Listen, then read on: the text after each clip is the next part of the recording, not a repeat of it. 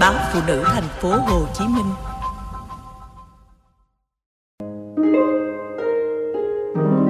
Mầm thương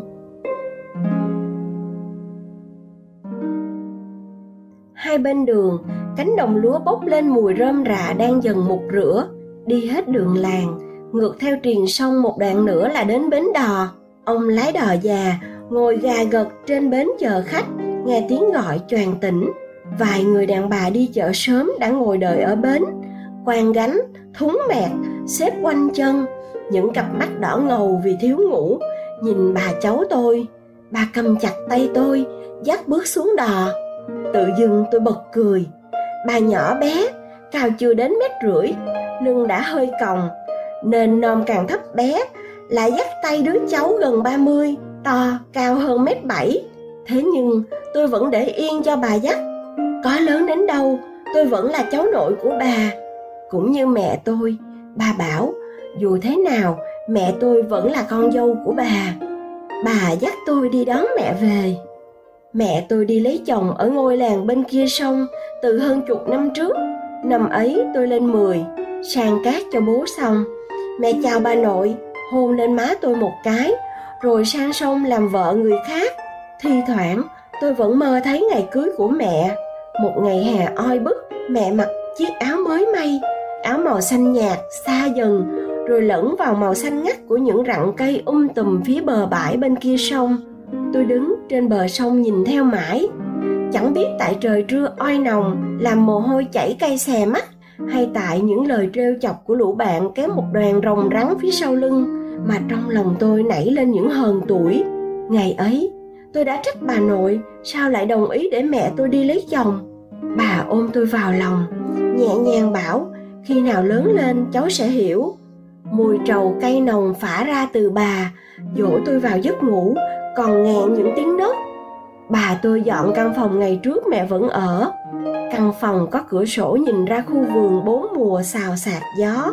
Mẹ ngồi tựa vào thành giường, nhìn ra, chẳng biết mẹ nghĩ gì còn tôi nhìn mẹ đau xót, mẹ gầy quá. Tự nhiên tôi nghĩ đến mờ. Giờ này em đang ở góc nào trong thành phố ngột ngạt? Em có trách khi tôi hèn nhát, không dám dũng cảm đối diện với tương lai của hai đứa?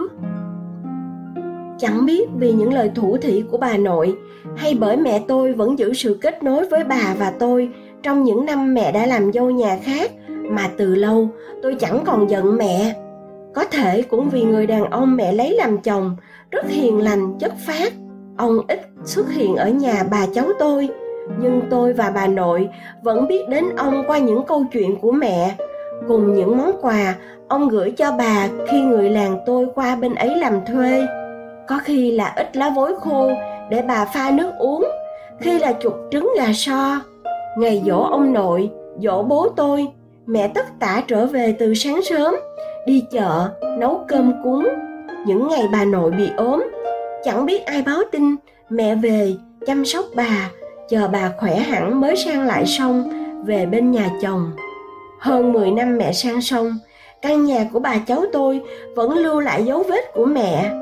Chiếc gương soi nhỏ, cái lược sườn lên nước đen bóng, cây chanh năm nào cũng sai triểu quả, tự tay mẹ trồng trước sân. Cả cái nón mẹ hay đội đi làm đồng về, treo trên chiếc đinh đóng bên hiên nhà. Mẹ đi lấy chồng, nhưng những bước lớn khôn của tôi vẫn có mẹ bên cạnh. Ngày chồng mẹ mất, bà nội ra bưu điện gọi tôi về tôi theo bà sang tiễn đưa ông ấy đoạn đường cuối cùng mẹ tôi như người mất hồn trong chiếc áo tang bước thấp bước cao trên bờ ruộng chẳng biết có ai bên nhà chồng mẹ bảo nhìn mẹ gò má cao nên có tướng sát phu hai đời chồng đều mất đột ngột. Bố tôi đi làm thuê gặp lũ, đất sạt lở, vùi xác cả nửa tháng, mãi đến lúc tạnh mưa, lũ rút mới tìm được. Người chồng sau của mẹ đang khỏe mạnh, tự nhiên đột quỵ, ra đi không lời trăn trối. Bà nội tôi cũng nghe những lời không hay người ta dành cho mẹ. Khi xong việc, bà bảo riêng mẹ, nếu không sống được ở bên này thì về nhà với mẹ. Mẹ tôi nghẹn ngào không đáp tôi chẳng biết phải an ủi mẹ thế nào, đành lặng lẽ theo bà nội về nhà. Lời bà tôi nói thành sự thật, khi người chồng sau của mẹ còn sống, mẹ tôi còn chỗ dựa. Ông và người vợ trước, có hai người con trai, đều đã cưới vợ ra riêng. Khi những đứa cháu nội của chồng mẹ ra đời, mẹ chăm sóc, cưng nựng, chẳng khác cháu ruột của mình. Mỗi lần về thăm bà nội tôi thấy mẹ ríu rít kể, chúng đã chập chững những bước đi đầu tiên, biết bập bẹ những tiếng ngọng nghịu đầu tiên. Kể chuyện về chúng chán, mẹ lại than thở với bà, chẳng biết đến khi nào tôi mới lấy vợ.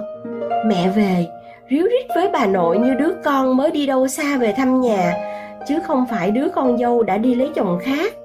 Tôi thấy mẹ hạnh phúc hạnh phúc của một người đàn bà được chồng yêu thương, chiều chuộng và được hai đứa con riêng của chồng chấp nhận, tôn trọng, ít nhất là ngoài mặt. Thế nhưng, khi người đàn ông gánh vác, che chở cho mẹ không còn nữa, hai người con trai riêng bóng gió xa xôi về căn nhà. Họ cho rằng đó là tài sản của cha họ, phải chia đều cho ba người. Mẹ muốn ở lại, phải trả tiền. Từ bóng gió xa xôi, họ nói thẳng, họ đã chẳng nhớ những lúc vợ chồng họ đi làm ăn xa con họ một tay mẹ chăm sóc. Họ đã quên những lúc vợ họ sinh nở. Mẹ tận tình như một người mẹ ruột. Rồi mẹ đổ bệnh. Bác sĩ kết luận mẹ chẳng còn bao nhiêu thời gian nữa. Họ gọi người vào bán nhà, tính đuổi mẹ đi. Bà nội nghe tin, dẫn tôi sang sông đón mẹ về. Tôi buộc tóc cho mẹ. Có cơn gió ngoài vườn đưa vào hương hoa chanh thơm dịu. Mẹ nhìn tôi, mỉm cười sắp ba mươi đến nơi rồi, bao giờ mới tính chuyện vợ con đây?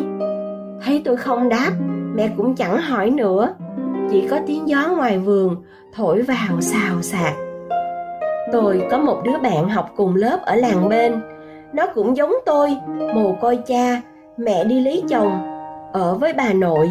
Có lần qua nhà nó chơi, thấy bà nội nó cầm chiếc làng của mẹ nó, vứt ra ngoài rồi đóng cổng cấm mẹ nó bước vào nhà.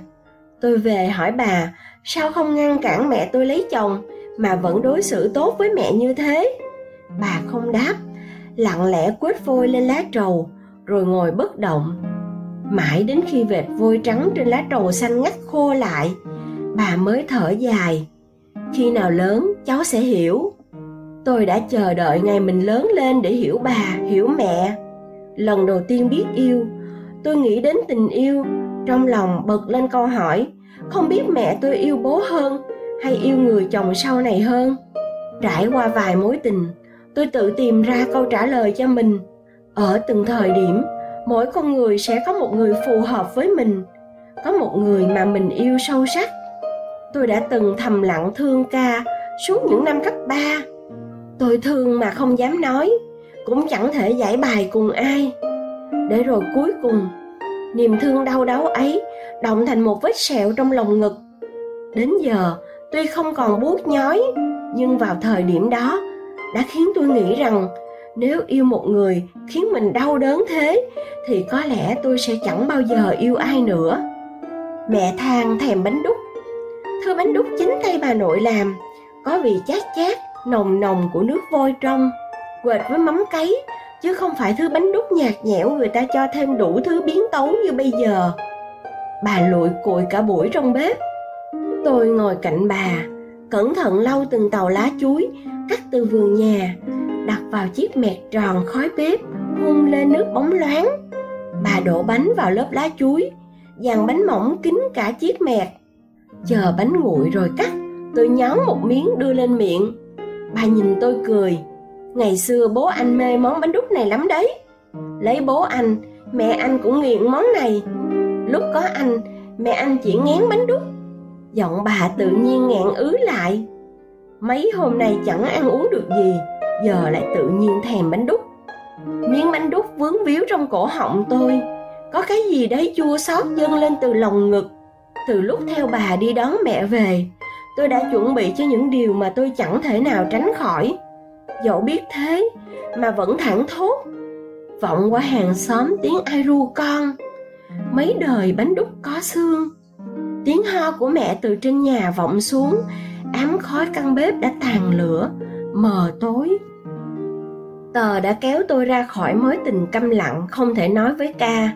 Năm ấy, tôi học năm cuối đại học, tờ cho tôi thấy tôi không phải là đứa lập dị. Ít nhất, tờ giống tôi. Chúng tôi yêu nhau lặng thầm, không dám nắm tay ngoài đường. Ngồi quán uống một ly cà phê cũng phải nhìn trước ngó sau, sợ gặp người quen.